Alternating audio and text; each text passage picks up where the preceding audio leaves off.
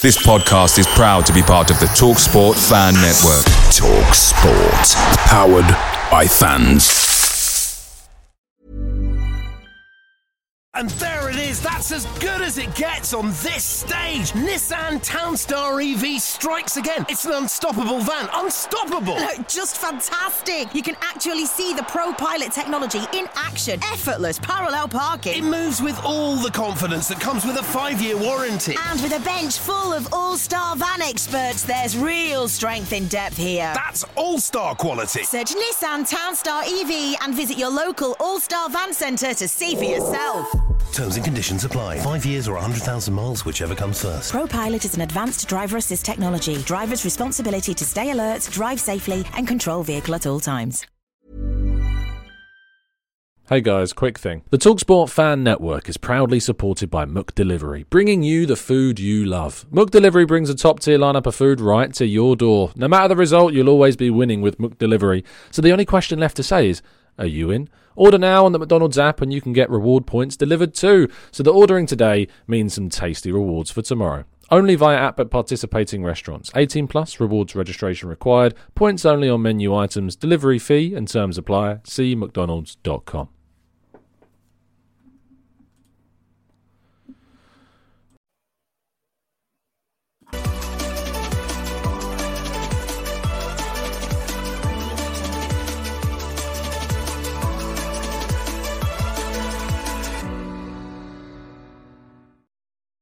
Hello and welcome to the Gooner Talk back again with you guys for another episode of what is the Arsenal Raw Reaction Show. Joining you the morning after Arsenal's 2 2 draw with Chelsea at Stamford Bridge.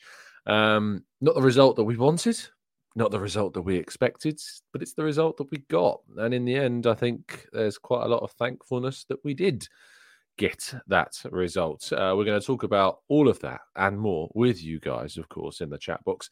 Um, but first of all, good morning to those joining us live. Uh, as always, we do these shows at 8 a.m. every single morning, be it to react to the latest fixtures like we're doing today or to discuss all the latest Arsenal news uh, that is going on in the world as well. And as we get closer to the January window, of course, we'll be discussing plenty of transfer news.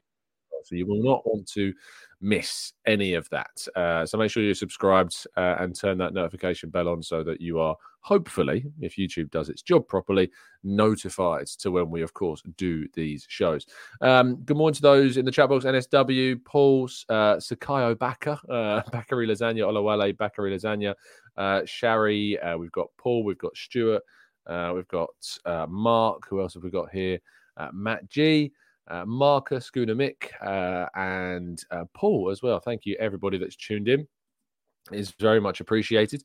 And uh, let's let's without further ado, I think jump straight into kind of the the first part of the show, which is going to be me having a chat about all things uh, Arsenal yesterday. Um, in a game where everything that could go wrong did go wrong, we still didn't lose. Now, I'm going to warn you if you're not in the mood for somebody trying to put a positive spin on yesterday, you might want to tune out now because I certainly felt and came away from that game in a pretty good mood, uh, which isn't typically that regular for a draw. Uh, I'm usually pretty down.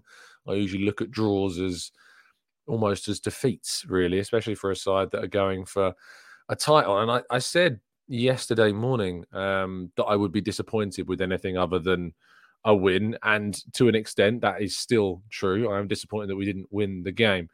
But I think that yesterday morning, I absolutely um, underestimated, you know, how not winning a game can still feel, uh, and depending on the manner in which it is achieved. And I certainly uh, was naive enough to not expect what we saw uh, in yesterday's game.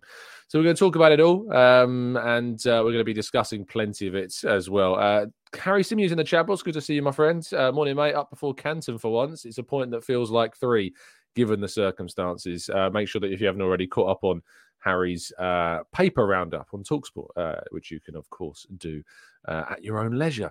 So, I, for one, personally um, feel as though that there is, of course, uh, an elephant in the room, which is that once again, I'm not at a game and we didn't win. So I can only apologise, and I can only apologise for the impending severe defeat because I won't be in Spain on Tuesday either.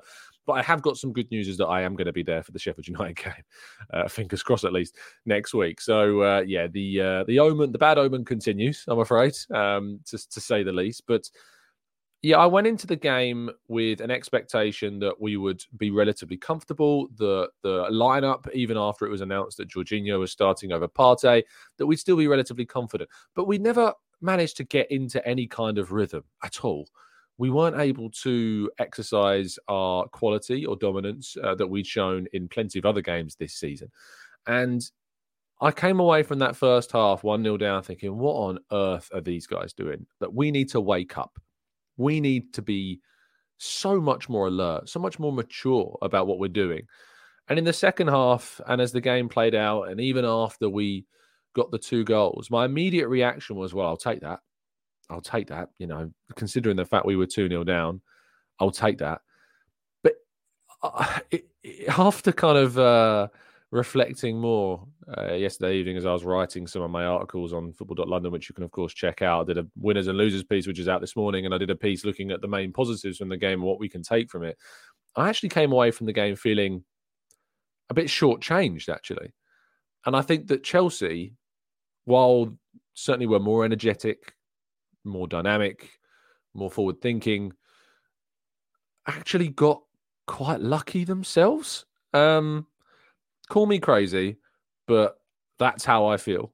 Because if we just take a look at their first goal, it's not a penalty. Or rather, by the letter of the law, it is, but it shouldn't be a penalty. The handball rule is a joke. We can all say that with relative confidence at this point. It's a dis- it's a disgrace to the game. Is the officiating and the rule book that goes alongside it that makes these officials arguably even worse than they are because they have to implement the rules based upon what is determined by the Premier League or the PGMOL or whoever is ultimately deciding these crazy laws. That's not a that's not handball. That is how that you dive for a header. That is how you move when going for the ball. And when the ball glances off Mudryk's head and changes direction for an infinitesimally small amount of time between it leaving the Ukrainian forward's head and hitting Saliba's arm, there's no way he can react from a natural motion moving towards the ball. It's a simple. I don't. If this was a, if this was for us, if it was for us, I would be saying the exact same thing. I'd obviously be delighted with the penalty in the sense that I'm, you know, got my Arsenal hat on. As Chelsea fans, I'm sure, were delighted that they got this penalty. But in no way should any team be happy that the rules currently allow for this to be a penalty. Now, I looked at the the Keane handball in the Liverpool game, and I stood there after that thinking, okay, I think that's more of a penalty because like Michael Keane's arm is outstretched and he leaves it outstretched as he's running. It's a and, and I'm you know I'm trying to think about how and where my arm would be in that motion. But whilst I've got kind of a little bit of a grey area around the Michael Keane incident, I just feel like if you're, you know, going for that headed motion, like you're pushing your head out, which moves your arms back and your arms fly outwards, and you're in a natural position.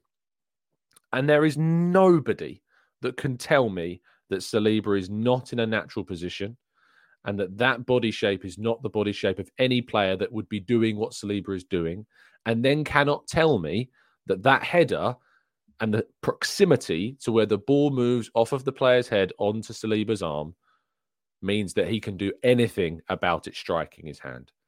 It shouldn't be a penalty. And if you think that it is, I just think you're wrong. and I don't think there's any explanation that backs up because the evidence to support why it's not a penalty so far outweighs. But the problem is, is that it's a penalty according to the rules. And that's what sucks. So for those that say it's a penalty because the rules state it is a penalty, you're right. And I haven't got any qualms with you. If you think that it's a penalty because these types of incidents should be given as a penalty, I've got an issue with you because it shouldn't be. Not in a billion years is that ever, ever, ever justified for a, penalty call to, to change a, dra- a game dramatically. It's ridiculous. So that's the first goal. Chelsea get a lucky penalty um, and and go 1 0 up. Uh, Cole Palmer putting away very, very comfortably. The second goal at the start of the second half is the flukiest goal you will ever see. And of course, the irony is that it's Mykhailo Mudryk, of course, that, that scores it. It's incredibly fluky. It's a cross, and Raya has has question marks over him because of his starting position. Now, of course, I don't think he expects the ball to fly in the trajectory that it does. But he shouldn't be as far forwards if he is, even if he is a cross that's coming in, he shouldn't be that far forwards. He should be at least four, five, maybe even six paces backwards. I'm not a goalkeeper, but certainly listening to plenty of the people analyze this. Um, uh, the people that analyze this, Raya has been, you know, kind of universally criticized for his positioning, and so I feel pretty confident to agree with that as well. Um, that he was too far forwards in this moment, but it is let's just take away the Ray, the Raya positioning. It's incredibly fluky. It's such a fluke goal. And and that gives Chelsea a 2-0 lead in this. And all of a sudden, any hope Arsenal had of kind of getting a quick momentum into the second half, it kind of evaporates almost immediately, which affects the next 10 to 15 minutes of the game at least. And, and this is what I'm saying about how Chelsea have been credited so much for this performance, that it was the best performance of their season. And it probably was the best performance of their season. But the only reason they got anything out of it is because of two hugely fortunate moments, massively fortunate moments. And Arsenal, as I said at the start of the show, anything that could have gone wrong in this game went wrong for Arsenal, really, besides the last 15 minutes of the game. And so, again, to come away with a result after having so much bad luck go their way in the first half and the start of the second half, you know, again, is a testament to the spirit and the belief and the comeback that we eventually showed. But let's just stick with Aaron Ramsdale for a second because obviously, um, Aaron Ramsdale wasn't available for the game because uh, he uh, and his wife Georgina have uh, recently given birth. Well, Georgina specifically is the one that did the giving birth, but um, to a baby boy. And congratulations to to both of them and their whole family. And um, I wish them the absolute all the happiness in the world. Um, with an experience that I have yet to, to experience myself, so I can't comment on it like that. But certainly, a massive congratulations to them. So there's no there's no point saying like should Raya have started this game because Raya had to start this game. There was no question mark about that because Ramsdale wasn't there. The question mark now is whether or not Ramsdale deserves a chance to come back in if he's available for Sevilla, if he's available for Sheffield United. Because I tell you what, if this was Ramsdale in this game doing what Raya did in this game, the amount of clamoring for Raya to come in for Ramsdale would have been so incredibly uh, virulent and um, and just present, you know. And I, whenever I discuss Ramsdale, I'm told I'm biased. I'm told I've got an English bias to this, which is frankly ludicrous and borderline disrespectful to any, you know, criticisms that I've got and, and any analysis that goes on around the goalkeepers. I'm told that Raya is far and away a better goalkeeper than Ramsdale, is what I'm told in the chat box and in the comment sections. And yet I am yet to see the evidence to suggest that that is the case.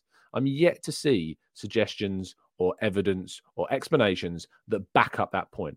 Because nothing I've seen so far this season beyond the first couple of games in nets, let's face it, Raya wasn't really tested. He wasn't really tested against Everton. He wasn't really tested against PSV, to be honest.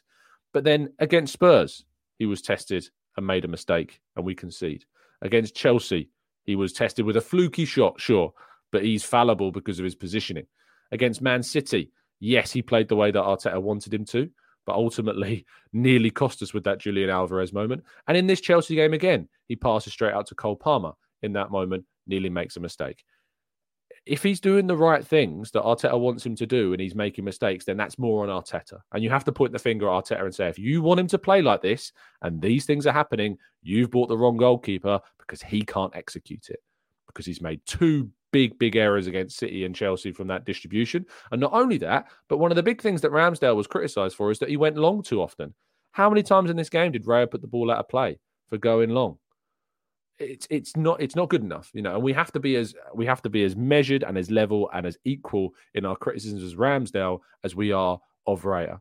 Um, and for me, that is so so frustrating that that we might not see a change because that's my instinct. My instinct is now that Raya will continue, and I'm going to find myself in a position having to criticize Arteta, which you know I don't particularly like doing because I think he's done so many good things, but there are fallac- uh, fall- not fallacies. Um, he is fallible in certain instances, and if he keeps Raya in net, after making these errors and after making these big speeches about you know accountability and having to change the goalkeepers of certain games and that the, the goalkeepers have got to do the right thing it's it's it, it just builds up this doubt it builds up this frustration it builds up accusations that he's misleading us with some of the words that he's using and i don't think that's unfair to say so David Raya, I hope he improves, but I hope Ramsdale gets the opportunity because Raya has opened the door and Arteta should allow Ramsdale to walk back through that door and prove himself in the games in which he comes back in for. And I hope that he does. And if he makes mistakes, we'll call Ramsdale out for that as well. But for the moment, I'd like to see Raya uh, moved out of net and Ramsdale brought back in. I tell you what, bottom line at the moment is I'm not activating that release clause that we've got and that option to buy. I'm not spending 30 odd million quid or whatever it is to bring him in because so far he's not shown me that he's worth an investment of that amount to replace Aaron Ramsdale. Anyway, let's go on to the more positive things from the game because I've talked 40 minutes and I feel like I've not talked about enough positives yet. Um, Declan Rice, absolutely fantastic, gloriously good. Before, just take the goal out of it for a second. Take the, the what is a stunningly great piece of intuition, initiative, and execution out of that, and just focus on the performance. Focus on the determination, focus on the composure, focus on the progression, focus on the leveling up of the midfield. Chelsea had Moises Caicedo, who had a, I think, a, not as good a, a, game as what some Chelsea fans will have you believe. I think that he made some questionable decisions during that game and lacked the composure that Rice showed. Enzo Fernandez, who was brilliant, and I'm incredibly jealous that Chelsea have that player because he is fantastic, is Enzo Fernandez. And Conor Gallagher, who had a really good game as well. And again, I think he's an underrated player. And, uh, you know, when we talk about how much West Ham were willing to pay for him, I think it was upwards of 40 million pounds. People laughed at that. I'm not so sure. I think Conor Gallagher is a very good player. Um, he basically took those three on by himself because Jorginho wasn't present, really. Um, Jorginho was not, and I like Jorginho. And this isn't going to turn into a Jorginho bashing session because he's had good games and he did do that game against uh, Man City. I thought Jorginho was really good against Man City, but he wasn't in this game. And that meant that Rice, without a doubt, took those three midfielders on effectively with with Jorginho alongside him being uh, very much uh, targeted. And so he won for me to take on those three and, and and to win and to be as influential as he was and to win back passes and win back possession and just so good, so incredibly good. And I cannot fathom what would have happened if Arsenal had allowed Man City to sign him instead. Scary, scary things would have happened, I'm sure. Um, it was frustrating that Partey wasn't on in the game. I don't have any information as to why he wasn't. He played for Ghana in the international break and spoke to our good friend of the show, Mike McDonald, told him told him that he was fit. I don't know if that was inaccurate or not, but you know, I trust Mike. Um, and so to not see him come on was odd. I know why Smith Rowe came on because we were 2 0 down, and in that situation, you want to be a more offensive, more attacking, and give more initiative going forwards. And Vieira wasn't in the team either. And he wasn't injured, by the way. Fabio Vieira was not injured. He was just not picked for this squad. Interesting. Very, very interesting indeed. Um, and I think that if Partey was there, it would have been very different, and the midfield battle would have been very different. Um, and hopefully, Partey and Rice can start the game in midweek against Sevilla, and hopefully, we can control the game far, far better with both of them on the field. But again, Declan Rice is an unbelievable footballer. And for anyone that tells me he's not world class, I kindly ask you to somehow argue that case. He's the best centre midfielder in his position, in my view and is just unbelievably consistent in his performances. The goal, I loved his interview with Arsenal.com after the game in which he said he watched the Beckham documentary last night, um, uh, or the night before last, sorry, and uh, it kind of inspired that goal. I'm so glad he watched that documentary because maybe he doesn't take that uh, that shot on. Um, so yeah, unbelievable, um, unbelievable view, um, and certainly Rice for me continues to be a world class midfielder and probably the best player for the Gunners this season alongside William Saliba. Um, yeah, brilliant, brilliant, brilliant. Um, and then the, the equaliser. Massive props, first of all, to uh, Kai Havertz and Bukayo Saka. I thought we'll talk a bit more about Havertz in a second, but Saka in particular had, you know, really had to persist with Cucurella, who had a decent game as well. Yes, he was kicking him. Yes, he was holding him, but I thought Cucurella played really well and kept Saka quiet. But the thing about uh, Saka is that you have to keep him quiet all game. And if you give him an inch of space, he will punish you. And that cross from Saka is very, very good. Very, very good indeed. And Trossard is in the right place at the right time. His run is perfect. His execution of the shot is perfect. And celebration was equally as perfect as well. Um, Trossard was gloriously good um, in that moment. And, you know, I think that we talked, I think in even the morning show yesterday, and we were asked the question, what's happened to Trossard? He's not been able to continue that momentum from the summer. He hadn't been able to continue that preseason momentum that he got. Um, and he thankfully did in this game show why he is important. And he keeps popping up in big moments. He keeps popping up in situations whereby, um, you know, he's able to have an influence on the game and have an influence on things uh, in smaller in smaller moments. And there was an irony about Mudryk and and Trossard scoring but you can kind of, and I love this comment from Faluso, which is I can see why Smith Rowe doesn't start. And it's because of Trossard's impact in games. It's because of his ability to score goals, his ability to be composed on the ball and, and make a real difference. And I like him from the bench more than I like him from the start. Uh, I really do, hopefully, hopefully, uh, put ourselves in a position where Leandro Trossard is a player that can continue to have more of an impact on games because my goodness me, is he capable of doing it? And he certainly, certainly showed it. Now we need to talk about Martin Odegaard, um, which I don't like to do because Martin Odegaard is, uh, you as well, you all know, one of my, if my, if not my favourite player in this Arsenal squad for what he does with the football, for what he does off the field, for what he is as a person. I love the guy. I think he's great. Um, but he went missing yesterday uh, again, and it's another game against a big team where Odegaard we're missing. And there's clear reasons as to why. There's clear reasons as to why he's gone missing in this game. And it's because in matches in which Arsenal don't have the majority of the ball, um, he just cannot have that same level of influence on things. If we don't have the ball as much off the ball, he might press, he might run, he might do those really good things. But he is an what I like to call a catalyst of a player he's an emphasizer of a player. And when Arsenal are playing well, it's usually because Odegaard's playing well. And in turn, there's kind of this feedback loop, which is all about if Arsenal on the ball, he can play his best games, he can influence the play. And, you know, we've seen him have some fantastic games against big teams. We know that. But there are plenty of examples this season Spurs, City the other week, and now today, or rather yesterday against Chelsea, where he ultimately didn't have that game. Gunamik says he's a fair weather player. That's not true. Not true whatsoever. And the point of the matter of fact is that in games whereby Arsenal are playing well and have their more fluidity, and in some games where they're not as well, Odegaard can take the game by the scruff of the neck. And we've seen him do that on occasion. But it tends to be in the games where the midfield is broken up, where we're losing that middle third battle, and, you know, Jorginho in particular has, I think, a big part to play in the fact that Odegaard didn't necessarily have his best game as well. Because if you've got kind of a, a midfield dominance, if you've got Rice and Partey, or in some cases Havertz, Odegaard is able to do more. You know, the game against Bournemouth, for instance, is a great example of where, you know, we're playing with more possession, and we're playing with more dominance, and he's able to have more of an influence on the game. And we've seen it happen in, in loads of opportunities. Um, calling him a fair weather player isn't fair because that's not true. And in certainly times of of real difficulty, he has still shone.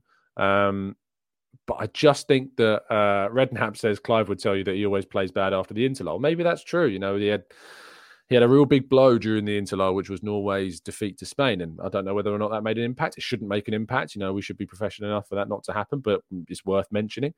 Um, I hope that that changes you know, I, I, hope that it improves. I hope that he can prove to, to plenty of supporters that during these bigger games he can have more of an influence on things because there are too many examples growing of when he doesn't, and that needs to change. Um, so yeah, but there are certainly loads of other factors uh, involved, and I think the midfield structure is certainly part of that. I think the overall performance of the team is another one as well, and I think that Chelsea's midfield do really, really well to break up play. Like Caicedo and Enzo are, are, are top, top, top players. Um, and ultimately, you know, um, he wasn't able to get into the game as much as he would have done, and that's a credit to Chelsea as well. It is to our own shortcomings. Um, now, the selection sure has questions, and the questions are really from why wasn't um, Partey involved? That that's the question that I have for Mikel Arteta. You know, and we don't really know the answer, and there may be a good answer for that. Other than that, I think the selection was fine. You know, if Partey would come in for Jorginho, and it's our best eleven basically. Um, but what I would say is that once again, the biggest criticism I always have of Arteta is that his in-game management is at times in question. Um, and once again, the changes that he made to the game change things for the better. Now, there's a question that I have for the timing of the substitutions, of course, but I have also a question mark about Tomiyasu, which I'll come on to in a second. But I would have liked to have seen Havertz on sooner because Havertz, when he came on, gave us a target. Um, I still had people in my mentions criticizing Kai Havertz, which I find so. It, I think it revealed a lot about individuals yesterday who criticized Havertz because there was a moment in his own half where he nearly gave the ball away, and uh, it didn't happen. He nearly gave the ball away, but it didn't happen, and we kept possession. But everything else that he did was good. Everything else Havertz did in the game was was great. He won headers, he won the ball, he was up there in the final third, creating problems. He was obviously involved in the build up towards the chances that we were creating. And yet there's some obsession that people have in focusing on one moment where he nearly gave the ball away, one moment of about six other interventions in the game that were all positive, and yet it's that one moment where he nearly gave the ball away that people focus on, and that I think exposes the real problem amongst some supporters that they just can't get over, can't get over the negative side of his game, which is still gradually integrating into the squad. He was great when he came on; he became a real focus for the team when he came on. I would have liked to have seen him on come on sooner. Um, and I hope that he gets more opportunities in the weeks to come because uh, he was a reason, part of the reason why we ended up getting an equaliser. Um, he was good when he came on and there aren't any other arguments to that. But the issue that I've got here is that Tomiyasu, um, and I need to give credit to, uh, let me find it on social media. I think it's, I think it was Waleed uh, who tweeted it um, about the games in which uh, Tomiyasu has come off the bench and ultimately what has changed. I can't find the tweet. Um, maybe it's on my phone, but um, the times that Tomiyasu has come off the bench and come onto the field for Zinchenko has left us in a position where we are getting results. And we might look at that and say, well, that's just brilliant from uh, Arteta and his substitutions. He's making these changes and we're then getting results. Well, here you go. So uh, at one, we'll leave one on Twitter. It's also time Arteta started reading patterns in these high stakes games. Against United, Zinchenko off, Tomiyasu on at 1 1, we go on to win. Versus City, Zinchenko off, Tomiyasu on, and nil nil, we go on to win. Versus Chelsea, Zinchenko off uh, for Tomiyasu at 1 0, we get a draw from the game. I'm all for controlling games, and you can absolutely do that against lesser teams, but better sides look to exploit and often succeed when they target our left. We need to show opposition more respect in certain games. And he's spot on. And against some oppositions, Zinchenko is really good for that. He offers you the extra midfielder. He offers you good um, progression of the ball, and kind of we can, in some ways, uh, suffocate the opposition into their own defensive third. But Tomiyasu has come on in these bigger games, in these more important fixtures, and the ultimate dynamic of the team has shifted so that Arsenal have had a better grip on things and been able to go on and get the results that they've needed because of his presence. And that, I think, is one of the big reasons why Jurrien Timber was signed in the summer. And one of the biggest detriments this season will continue for me to be the fact that we don't have Jurrien Timber. It's because whilst Tomiyasu has come on and done some really good things, Jurrien Timber for me is a potentially a world class player in the making who was starting at left back and playing plenty of games in the summer at left back and even started the season at left back, um, despite the fact that we had like the likes of Gabriel Fear and Ben White was then shifted and Partey played at right back, even though we could have gone with Tommy at left back and we could have brought Timber in at right back. We didn't. Jurrien Timber's um, lack of presence this season is such a blow to the plan that they clearly had in their minds as the season begun. And I can't wait for it to have him back, but it's not going to be until March time onwards. So we've got a long, long time to wait and a lot of football to play before that happens. I think in these bigger games, there's an argument that Tomiyasu should probably start them. So when we go to Newcastle, I'd like to see Tomiyasu start that game. When we go to Anfield, I'd like to see Tomiyasu start that game. Against Sheffield United, I'd like to see Zinchenko start. Against Sevilla in midweek, I'd arguably like to see Tomiyasu start that game. And I think he's put himself into a position where he arguably should be starting against Sevilla on Tuesday night. I really do genuinely, genuinely think that Zinchenko works for some games and that Tomiyasu will work for others, but that Jurrien Timber will work for all of them. And that's why we signed him. Um, so yeah, that's I think it's ultimately positive. The changes that were made, there's still some, you know, tweaks to be made. But for me, um, I think that was very revealing and a credit to Waleed with that tweak because I think it unveiled quite a lot uh, about what needs to change in this team. Right then, Let's go to part two, shall we? And tackle your questions and your thoughts on yesterday's game right after this. Many of us have those stubborn pounds that seem impossible to lose, no matter how good we eat or how hard we work out. My solution is PlushCare. PlushCare is a leading telehealth provider with doctors who are there for you day and night to partner with you in your weight loss journey. They can prescribe FDA-approved weight loss medications like Wegovy and Zepbound for those who qualify. Plus, they accept most insurance plans. To get started, visit plushcare.com slash weight loss. That's plushcare.com slash weight loss. Away days are great, but there's nothing quite like playing at home. And the same goes for McDonald's. Maximise your home ground advantage with McDelivery. Are you in? Order now on the McDonald's app. At participating restaurants, 18 plus serving times, delivery fee and terms apply. See mcdonalds.com.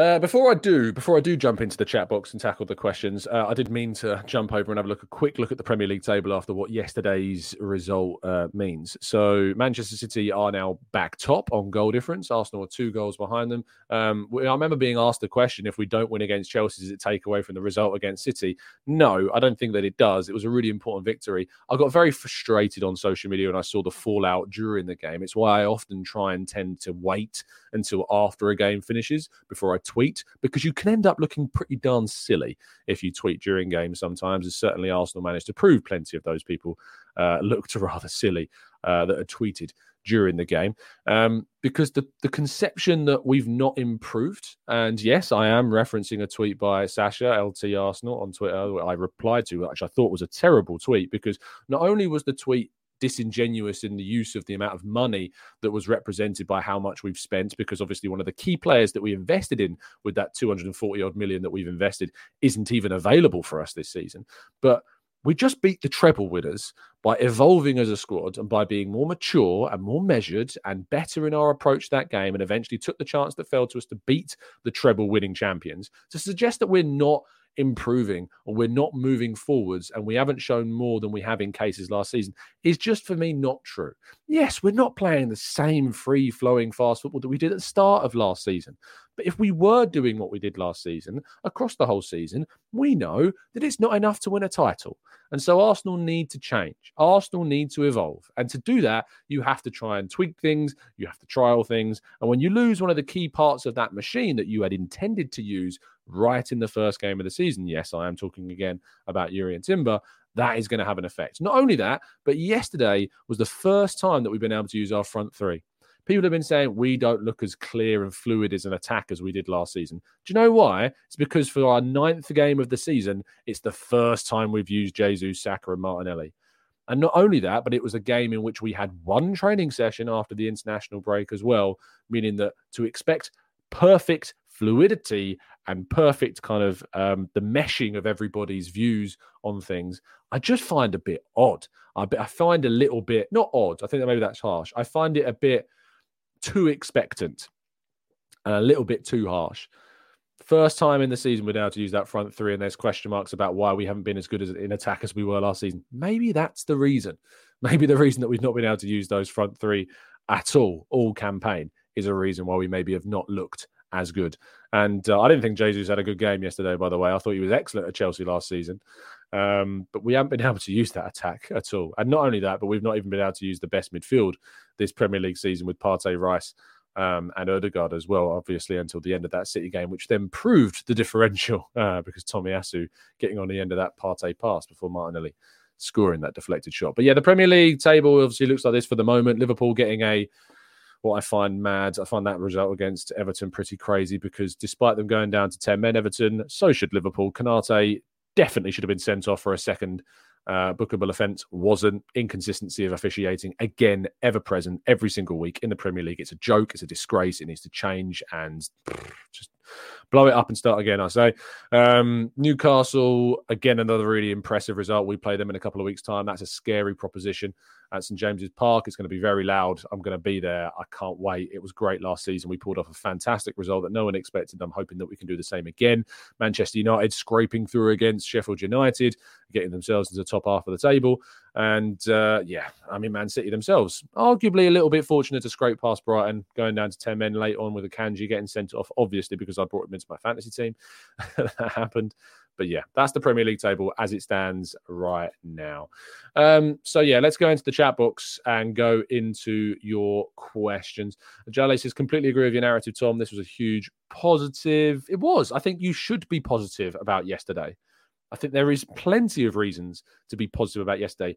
If Chelsea had won this game, it would have been off the back of a penalty that wasn't a penalty, or rather shouldn't be a penalty in today's game, and a fluky cross that went in. That's the only reason they scored. Beyond that, they didn't create loads. I know that we basically gifted them a chance with Palmer's shot going wide when um, uh, when Raya passed out. The only other two chances I really remember is Palmer's shot that went just past the post when he reversed it with his left foot, and Nicolas Jackson at the end that Raya had to get down low, and it was a pretty poor shot from Jackson anyway. Beyond that, there wasn't that much, and people have raved about Chelsea's performance, but really, I, I don't, I don't think so. I, really, really don't think so. Um, but I, I could be wrong. But I think there's plenty of go, uh, plenty of plenty and plenty of positives to take from yesterday's game because ultimately, um, Arsenal whilst we didn't play our best game and you know didn't create anything. I think our xg was something like 0.11 uh, we didn't create anything really in the game. It would have been really disappointing if chelsea would have won because they didn't ultimately deserve it with what they created. It would have been two very very fluky opportunities that got them those two goals. And so for me uh, I'm, I, I think there's plenty of reason to be positive about what Arsenal did in the end. Um, let's go to uh, Magambo says, I like that this season's top teams are so close. If anyone other than Man City has to win the league, need more than three teams close to them till the last week. I don't think that's going to happen towards the end, but uh, yeah, let's wait and see. Uh, Gunnar says, Are you worried about Saka's form? I get he's got a few goals and assists, but I feel he isn't impacting games too much. I mean, he's just come back off an injury, to be fair. Um, I'm not necessarily concerned at all because he was he picked things up. There were loads of questions at the start of the season about his form, but then he started playing really, really well. So no, I'm not worried about Saka at the moment. Um, ben says, "Do you think that Cole Palmer was lucky to not be sent off?" Now, this obviously refers to a challenge on Jesus in the first half. In commentary, uh, it was discussed that we've seen red cards given for these types of incidents. Um, I don't think it's a clear and obvious red card. Um, I would say that. I don't think it's a clear and obvious red. I think if he gets a red, I don't think VAR is overturning it. If he doesn't get a red, which he doesn't, I don't think VAR is giving it. And I think that's probably where we're at with that one. Um, it's on the. It's like the orange card. It's definitely a yellow. It could. It could be a red. Um, I think because it's behind Jesus and because it's at, down the back of his ankle rather than kind of to the side or into his leg with his studs, that doesn't make it. And it's it's in slow motion. I think it also looks worse than it is. Um, I'd say it's definitely a yellow, but if it was a red, I don't think there could be too many complaints about it. It's one of those, but it wasn't given, and we move on. Um, Fala says, Tom, how can you objectively say that you are happy that we gained a point? On, an, on the other hand, say Chelsea offered nothing. Didn't say Chelsea offered nothing. Uh, so let's not misquote me. Um, I said Chelsea weren't as good as people made them out to be and scored two fluky goals. Uh, the reason why I can objectively say that we're happy that we gained a point is because, as I said at the start of the show, everything that could have gone wrong for us did go wrong for us. We, for some reason, didn't have Partey. We concede a penalty that shouldn't be a penalty. They score a fluky goal. Um, we're not playing particularly great.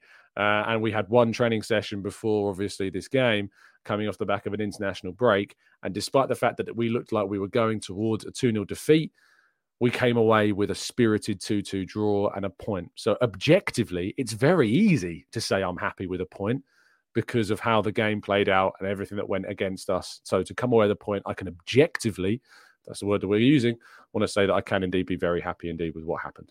Um, Louis says, Tom, thoughts on Palmer's foul? Oh, we've already kind of done that. Um, yeah, so I think it was absolutely, without a doubt, uh, a yellow, but if it was a red, I don't think there could be too many complaints. Uh, Junior says, Tom, you're forgetting the penalty that we should have been awarded for the assault on Sanchez, on Jesus. Why was there no VAR review? Great question. If if in the Manchester United Wolves game, and I think I'm right in saying this, and you'll tell me if I'm wrong, did the PGMOL apologise to Wolves for not giving a penalty? I think they did, did they not? And in that moment, did Onana completely clatter one of the Wolves players in the box that then didn't or wasn't going for the ball? I think it was Dawson that was going for the ball, got it, but it was somebody else that was tackled. I think that's what happened. And I feel like surely, surely there has to be a review on the, the Sanchez Jesus, because Jesus wasn't near the ball, sure, but Sanchez didn't get anything of the ball and completely clears out Jesus. I, I, I, I don't get how the Onana thing can be looked at as a clear penalty, and yet that can't be looked at as a clear penalty. It's a great point. I completely forgot about that, Junior. So thank you for bringing it up. I, I, I think it absolutely should be a penalty. He gets nowhere near the ball. And you are we just giving license to goalkeepers to just run out and punch and just clear people out? Um, so yeah, I think if you're going to compare the penalty from the Saliba one and the Jesus one, the Jesus one is without a doubt a penalty, without question a penalty. So uh, yeah, um, yeah, I'd say yeah. I'd say it's a penalty, um, and I think it should have been given um, because of consistency. You know, if you're apologising to Wolves for not giving them that penalty, I think you have to then give the penalty for Arsenal. Surely. Um, uh, let's go to boom, boom, boom, boom. Let's scroll up. I feel like I've missed a lot of comments. I think we had a super chat as well. Um, Louis, thank you so much for the kind donation. Palmer also asked the ref for a card. Yeah, there's no consistency with that rule, is there? Uh, he was on a yellow card and he then asked for uh, somebody else to get a card um, and wasn't booked. Uh, so, yeah, again, a lack of consistency continuously being shown by the referees, as always.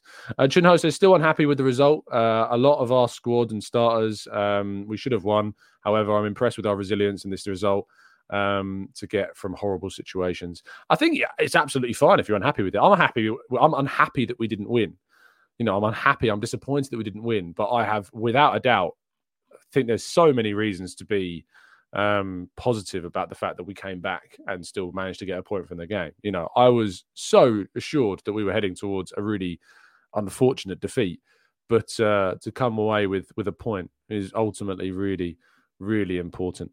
Uh, and says Tom, would you agree that the top six in the first nine games we have had the toughest run. Well, I mean, of the first nine games, which of course is the first quarter of the season completed, we now have only one Big Six team left to play, and that is Liverpool. Um, so it's a good way of thinking about it. You know, in our first half of the first half of the season, we've played four of the five other Big Six teams. Yes, we've still got to play Brighton, we've still got to play Villa, we've still got to play Newcastle. That's also important to say, but we've not played any of the promoted sides yet whatsoever. Um, not played a single one of them. Um, you know, we've we without a doubt are and will have plenty more opportunities to pick up more points. And other teams are going to have much sterner tests than we have had so far in the first quarter of the season. So, yes, and it's a very, very good point indeed. Uh, Lons, one of the highlights says, TGT, do you agree that we didn't control the game due to the physicality and speed in the midfield? Um, I think Jorginho's had a poor game and that had a knock on effect all over the place. So, I know physicality is the word. I think dynamism is more. We lacked we lacked dynamism in the midfield. and we weren't on it. We weren't other than Rice. We weren't energetic enough. So yeah, I think that Jorginho played a big part in, sadly, while we weren't able to control things, and which is a shame because against Man City, Jorginho was really, really good. So it shows you against a big, big team, uh, you can, without question, um, you know, have that uh, that presence from Jorginho to be a differential and a positive result. Uh, Nick says, "Hi Tom, do you think that we were unlucky with the penalty in Eddie's late attempt? Uh, yeah, Eddie got very close, didn't he? Really great attempt, by the way. You know, I know he didn't score it; it wasn't on target, but to get even a shot away in that moment under pressure was excellent uh, from Eddie and very, very close. If that had popped in." Oh, oh, my goodness me. Can you imagine if we'd have come away with a win in this game? It would have been absolute bedlam. Um, but yeah, definitely unlucky with the penalty on both ends of the field. Uh, Akbar says, commentator said if that happened anywhere else on the pitch, dueling for the ball, it would be a foul. So why isn't it a penalty, especially when PGMO has just apologised? Ria Nana and Wolves, absolutely. Um, Amira says Arteta's preferred Vieira over Smith Rowe and Nelson recently. I know we love drama, but sometimes it's really a, just a case of having more players than bench spots, right? I feel like these three will share two spots. And it is interesting that Smith Rowe was the first guy brought on the field after Tomiyasu at half time. You know, when we needed a goal, he moved to Smith Rowe. He picked Smith Rowe in the squad over Vieira. Vieira wasn't injured. That decision to play Smith Rowe on the bench over Vieira is a tactical one. It's a decision that was made. It wasn't forced. Um, so yeah, very very true indeed. Um, let's scroll up. Uh, Raheem says, Tom, did you notice that all our London derbies ended with a draw, also the same scoreline, 2 2? Didn't we beat Palace? we beat Palace 1 0. Um, so, yeah, that's not accurate, uh, Raheem. Uh, we've also beaten Brentford as well in the Carabao Cup 1 0. Um, yes, we drew against Spurs. Yes, we've drawn against Chelsea. Um, what other London teams have we not yet played? Uh, I'm trying to think who's still. Luton. Do Luton count? I guess Luton would count. West Ham, of course, as well. We've not yet played them, uh, but we beat Palace. So, um, it's not all ended 2 2.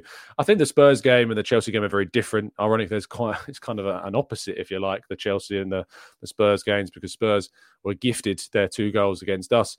And uh, ultimately, not gifted, we weren't gifted the goal. We were gifted Rice's in a way, but he's still got a lot to do in that situation. But uh, certainly the way the game's played out, it's kind of a reverse of the two big uh, London derbies.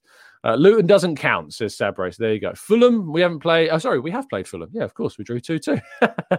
so there you go. All the draws were 2 2. I think that the Fulham game is just, I hated the Fulham game because, you know, we were so on our way to winning that, and Fulham didn't deserve anything, and we deserved to win that game without a doubt. And yet we came away with that 2 2 draw. So, yeah, frustrating. Frustrating.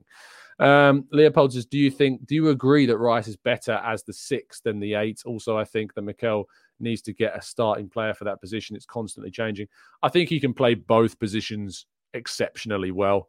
Um, I think it's better to have Rice at six when you're playing against a side maybe like Chelsea, and then you can have a Havertz or a Smith Rowe there. I think that would have been maybe better for this game. It's easy to say that with hindsight, but he went with Jorginho because Jorginho played really well against City. Um, if Partey starts, Partey plays six, Rice plays eight, and I think that's fine. I, don't even think it's necessarily an out and out eight role. I think it's kind of like a pivot two DMs, uh, with one being Rice getting a little bit further forward, probably.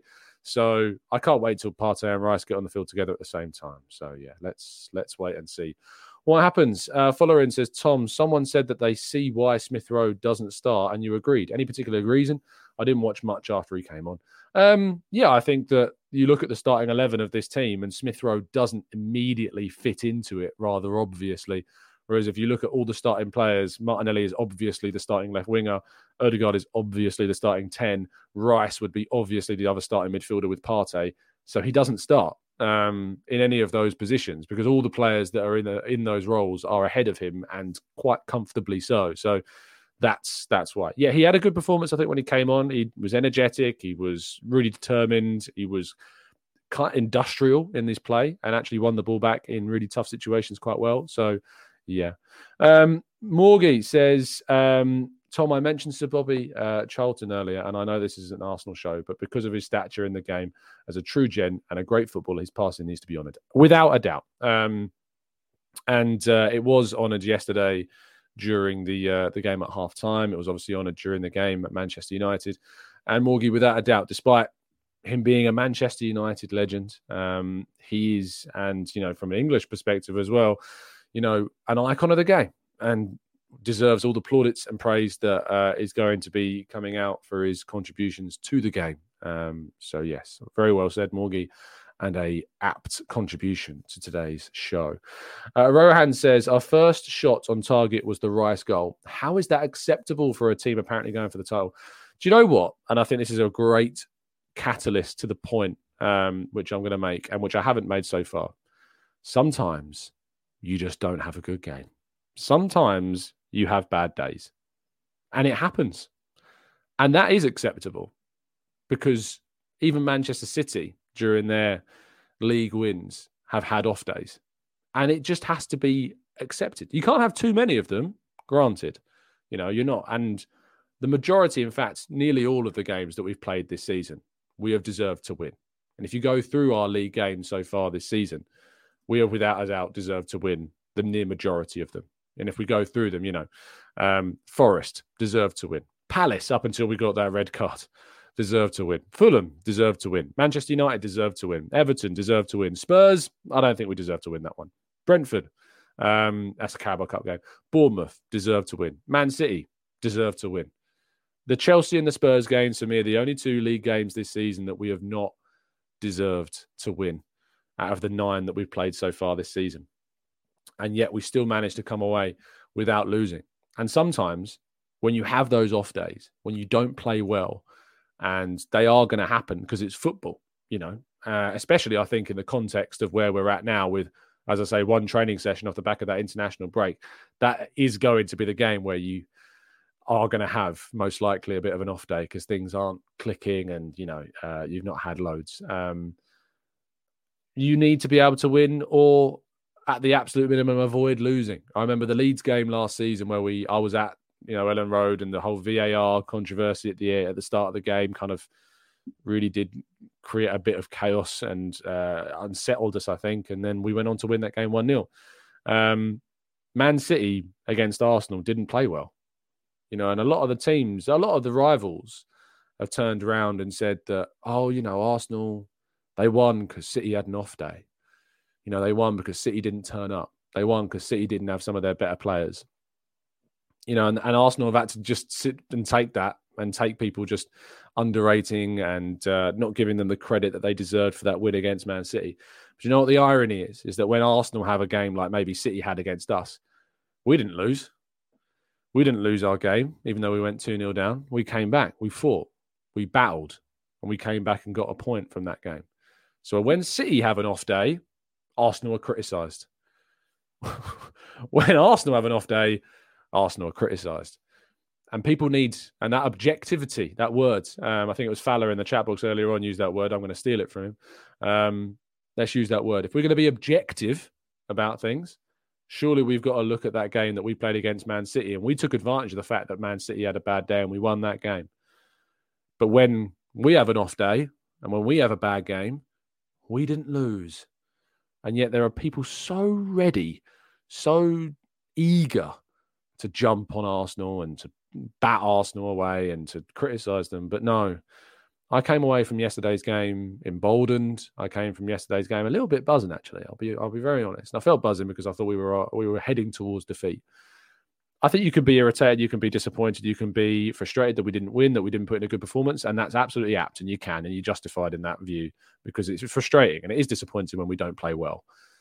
But you should also be very pleased of the reaction. You should be very pleased about the fact that we didn't lose, and you should be very pleased that despite everything not going our way, that we continued our unbeaten run because that's really, really important. Very, very important. Um, Lons on highlight says TGT, do people not realize that this is the EPL? Of course, we'll get surprised and even lose sometimes. Yeah, I think, you know, some people expect us to win every single game. And, I, you know, I go into every game hoping that we win. Um, and when you're in a title race, you know, you can't afford to drop too many points. We know that. Um, but you are going to have off days, as I say. And so to avoid losing is really, really important. Um, Bally says uh, Zinchenko needs to cut out the mistakes. I've noticed that he always makes at least one or two silly passes per game, giving opportun- opportunities to the opposition. Also, we need to start questioning Odegaard's performances. I think we've done both of those things today. I think we've questioned Odegaard's performance, and I think we have highlighted Zinchenko's shortcomings in yesterday's game as well. Um, Rich Carnu says uh, Tom Alan Hansen used to say that a mark of champions is winning while not playing well. Uh, are Arsenal showing that, or are we just getting lucky? Um, well, I think, if anything, yesterday was an argument of really being unlucky because of the penalty and because of Mudryk's fluky goal. So, uh, no, I don't think it's luck uh, that's played into those results. I don't think it's luck um, that we managed to put in an excellent performance against Man City. Yes, there's a, a, certainly a, a luck about the goal that we scored, but we still deserve to win that game against City without a doubt. And we deserve to win the majority of games that we played this season. Um, so yeah, that answers your question. Uh, Viraj says, "Do you think that we're lacking creativity when Partey is not in the team?" Um, it depends on the game. Um, I think it depends on the game. You know, we we out Partey, we scored four goals against Bournemouth. Um, without Partey, we scored uh, twice against Spurs. Without Partey, we won at Everton and dominated that game, created plenty of chances. Without Partey, we beat Manchester United. Um, so I don't think so necessarily. I think it helps I think he provides a really good foundation. Um, but maybe we lack a bit more creativity. I think we'll gain some more creativity with uh, with Partey and the team. But I don't think that it's kind of like a really detrimental thing to our creativity because we are still doing plenty um, as well with him not in the side. But we need him back. that is without question. We need Partey back into this team. Uh, Rohan says the problem is this season it's not just City and Arsenal. Spurs, granted, might fall off, but Liverpool will be there and they have more experience in a title race. Yeah, and you know we might not win the title this season. I really hope that we do, and I think that we have a squad that we have built that we aimed and planned to build, even despite losing a key part of that in Jurrien Timber. That we might not win the league this season, and you know when we come back to assess why we've not won the league this season, we'll do that at the end of the campaign. But there's nothing that said to me that Arsenal aren't worthy competitors because they are and they deserve to be up there competing for the title this season. Um, and we'll continue to ask questions. Only one team can win the league, you know, and Arsenal are, are not favourites. They're not expected to win it. So we have got to win it against the odds, which is what we face right now, is that we would be winning the league against the odds if we do it. Um, so let's wait and see. Let's see how the rest of the season plays out. Uh, thank you so much, everybody, for listening. I hope you've appreciated this longer morning show to break down and assess yesterday's game. If you have done, please do drop a like. Please subscribe. If you've got any thoughts on anything that we've discussed, please leave them in the comment section down below. I do try to reply to as many people as possible uh, and give my thoughts. Uh, I did have a comment sent to me yesterday. It was like, "Tom, you don't accept other opinions," and I'm I, I struggle with those comments because I feel like I do because I respond to them. I think people get confused sometimes with accepting opposite views and the the license to disagree with opposite views. I think you're allowed to disagree, and uh, you know I, am absolutely open to opposite views, but I'm also very, very entitled to defend my position and disagree when I think that it is. So I may disagree with you in the comment sections, but please don't take it personally. It's just that I have a different view to yours. Um, but thank you so much, everyone, for listening. Really appreciate your time. And uh, I'll be back tomorrow morning um, for, of course, all the latest roundup of the news and a look ahead to the game against Sevilla in the Champions League. Have a fantastic day. Enjoy yourselves. Let's hope for a Spurs defeat on Monday. And uh, yeah, stay safe, stay well. Uh, rest in peace, Sir Bobby Charlton. And as always, up the Arsenal.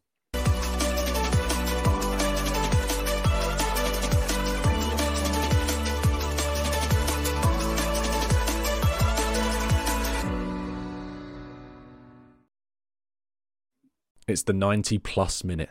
All your mates around, and you've got a McNuggets share box ready to go, and you know a late winner's coming. Your mate's already got booked for a double dipping, and you steal the last nugget, snatching all three points. Perfection. Order now on the McDonald's app for your McDelivery.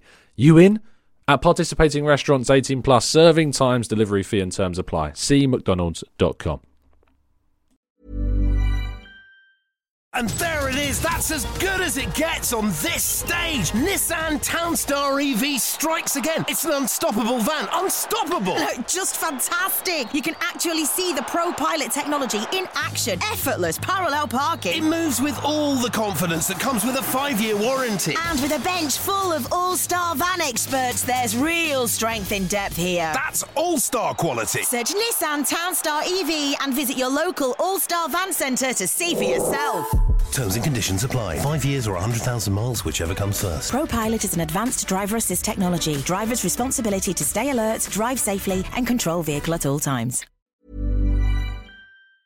This podcast is proud to be part of the TalkSport Fan Network. Talk Sport. Powered by fans.